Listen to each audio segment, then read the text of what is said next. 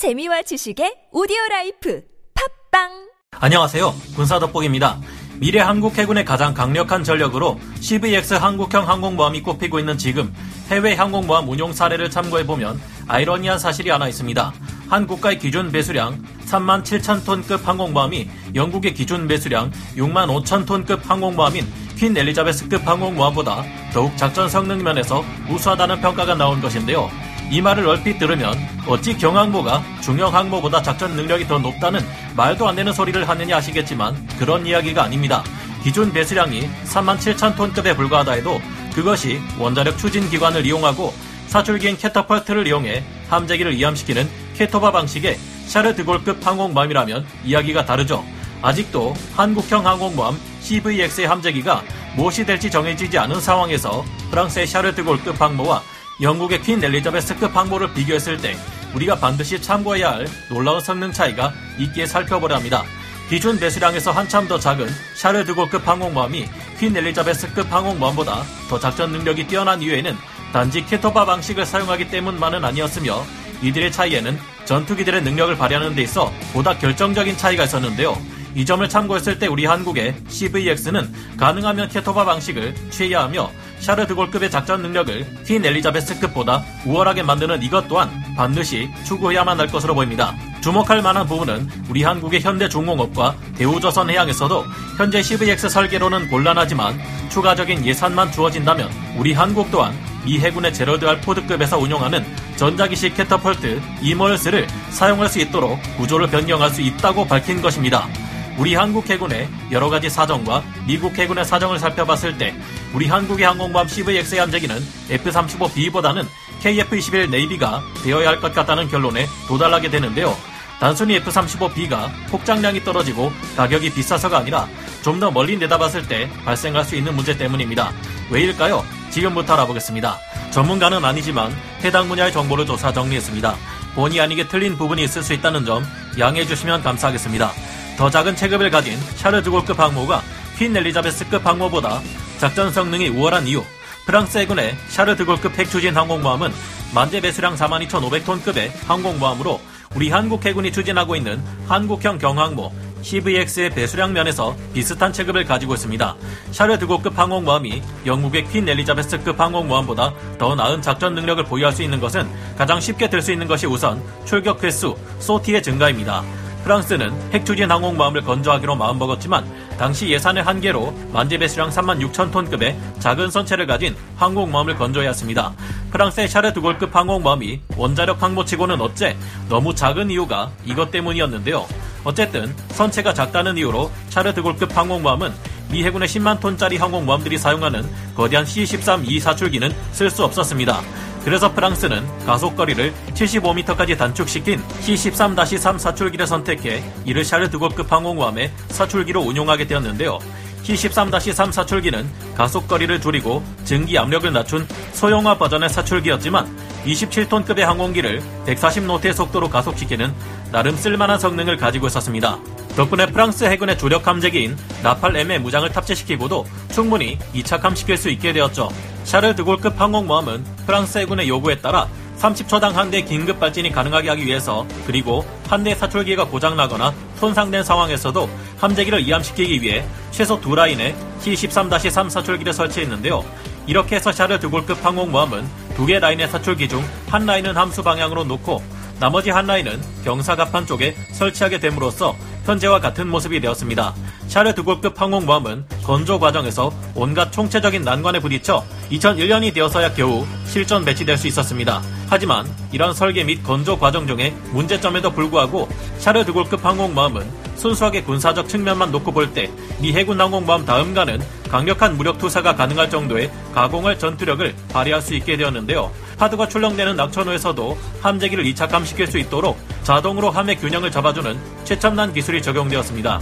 거친 바다에서도 작전이 가능하도록 핀 안정기와 키, 평형수를 컴퓨터로 제어할 수 있게 설계되었습니다. 게다가 샤르 드골급 항모는 항공모함 중 처음으로 선체의 스텔스 설계가 적용되어 피탐지 면적을 어느 정도 줄일 수 있게 되었습니다.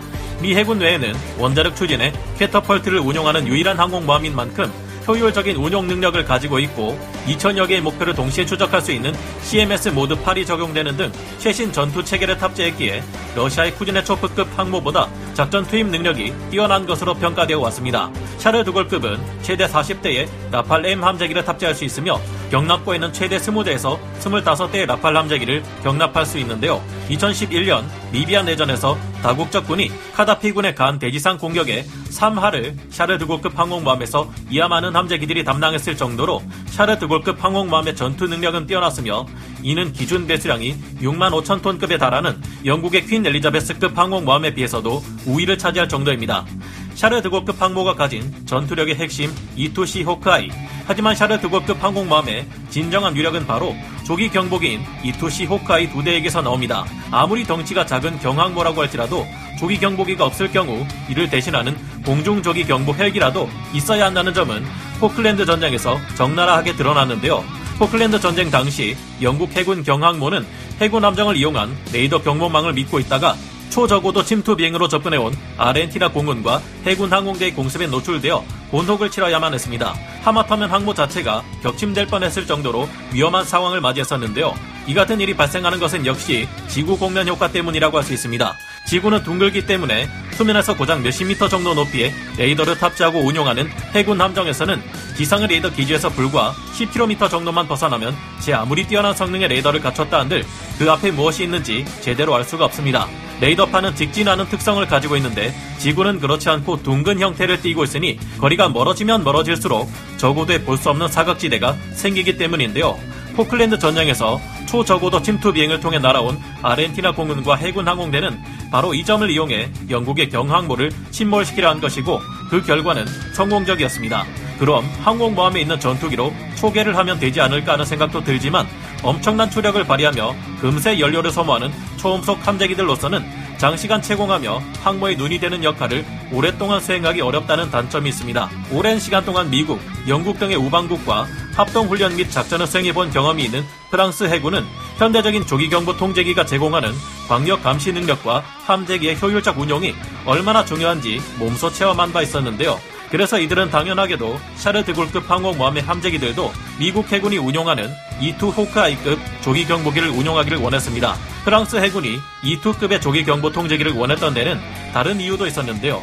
대함 미사일의 위협이 증가하는 상황에서 미 해군과 같은 이지스 체계가 없는 프랑스 해군은 뒤늦게 E2C 호카이 조기 경보기를 탑재하기로 결정했습니다. 그리고 이러한 결정에 따라 완성 단계에 있던 샤를 드골함은 1999년부터 2000년까지 경사진 비행가판을 연장하고 원자로의 방호벽을 보강하는 작업을 진행했는데요. 이에 따라 안 그래도 건조가 늦어진 샤르드골급의 건조는 더욱 늦어졌지만 결국 이 결정은 탁월한 선택이었다는 것이 증명됩니다. E2C 조기경보 통제기의 탑재가 엄청난 전략적 가치를 가진다는 점이 실제 운용을 통해 확인된 것인데요.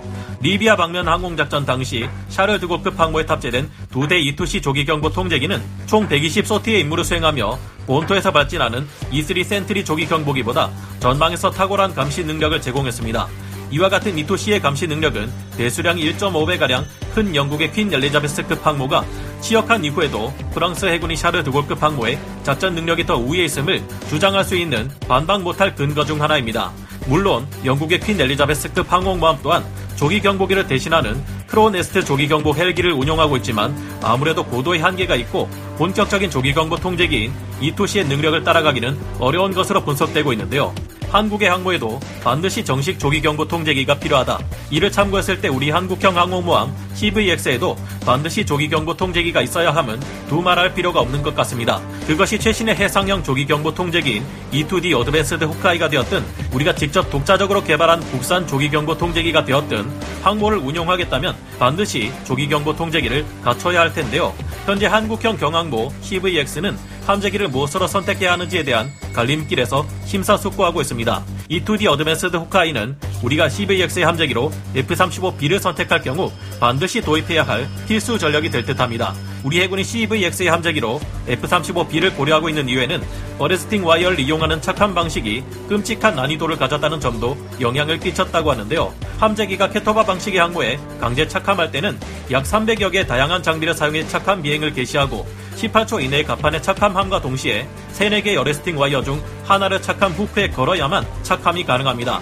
이때 arresting wire를 함재기 뒤에 있는 후크에 걸지 못하면 함재기가 그대로 나가다 바다에 빠져버리기에 조종사는 순간적인 판단으로 안 되겠다 싶으면 바로 엔진을 가속해 다시 이함해야만 합니다. 미 해군의 기량이 미 공군보다 더 뛰어난 데는 순전히 이 항모 착한 방식의 난이도 때문이라는 말도 있을 정도로 강제 착한 방식은 어려운 일인데요. 이에 비해 F-35B를 사용하는 스토블 방식은 그냥 수직으로 천천히 착함하기만 하면 되기에 난이도가 굉장히 낮아집니다.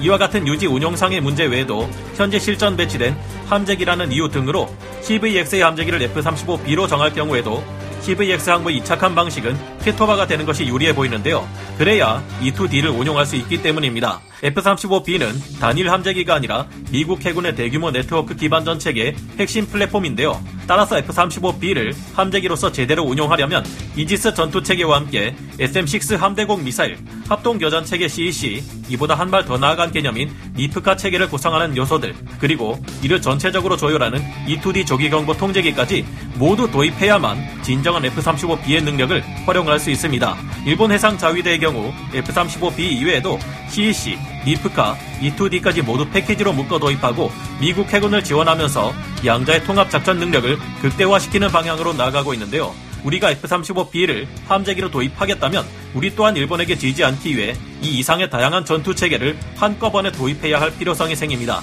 이렇게 하면 스텔스 전투기인 F-35B의 레이더를 끄고 E2D 조기경보 통제기 그리고 다른 해상의 모든 플랫폼들에서 정보를 받아 중국의 항모 함재기들을 뒤도 새도 모르게 격추시켜 버릴 수 있겠죠. E2D를 운용하기 위해 캐토바 방식의 항모를 운용한다면 F-35B만이 아니라 더욱 강력한 무장을 갖춘 F-35C를 운용할 수도 있을 겁니다. 하지만 사출 기를 통해 함재기를 이함시키는 캐토바 방식의 항모를 개발하는 것은 절대 쉬운 일이 아닐 텐데 어떻게 하면 이것이 가능하다는 걸까요? F-35B가 단거리 공대공 미사일인 AIM-9X 사이드와인더를 내부 무장창에 탑재할 수 없다는 점을 생각하면 같은 스텔스 전투기인 젠20과의 항전을 위해 근거리 교전에서 불리할 가능성도 완전히 배제할 수만은 없다고 최근 공군 베테랑 파일럿 출신 유튜버 진격의 아재님이 이야기하셨던 것도 자꾸 기억에 남아 찝찝합니다. 어떻게 하면 좋을까요? 다음 시간에는 우리 한국 경항모 CVX를 CATOBAR 방식으로 만들 방법과 함재기로 F-35B가 아닌 KF-21 네이비가 선택되었을 두 번째 경우 우리가 장기적으로 얻을 수 있는 이익이 무엇인지에 대해서 알아보겠습니다. 오늘 군사 돋보기 여기서 마치고요. 다음 시간에 다시 돌아오겠습니다. 감사합니다. 영상을 재밌게 보셨다면 구독, 좋아요, 알림 설정 부탁드리겠습니다.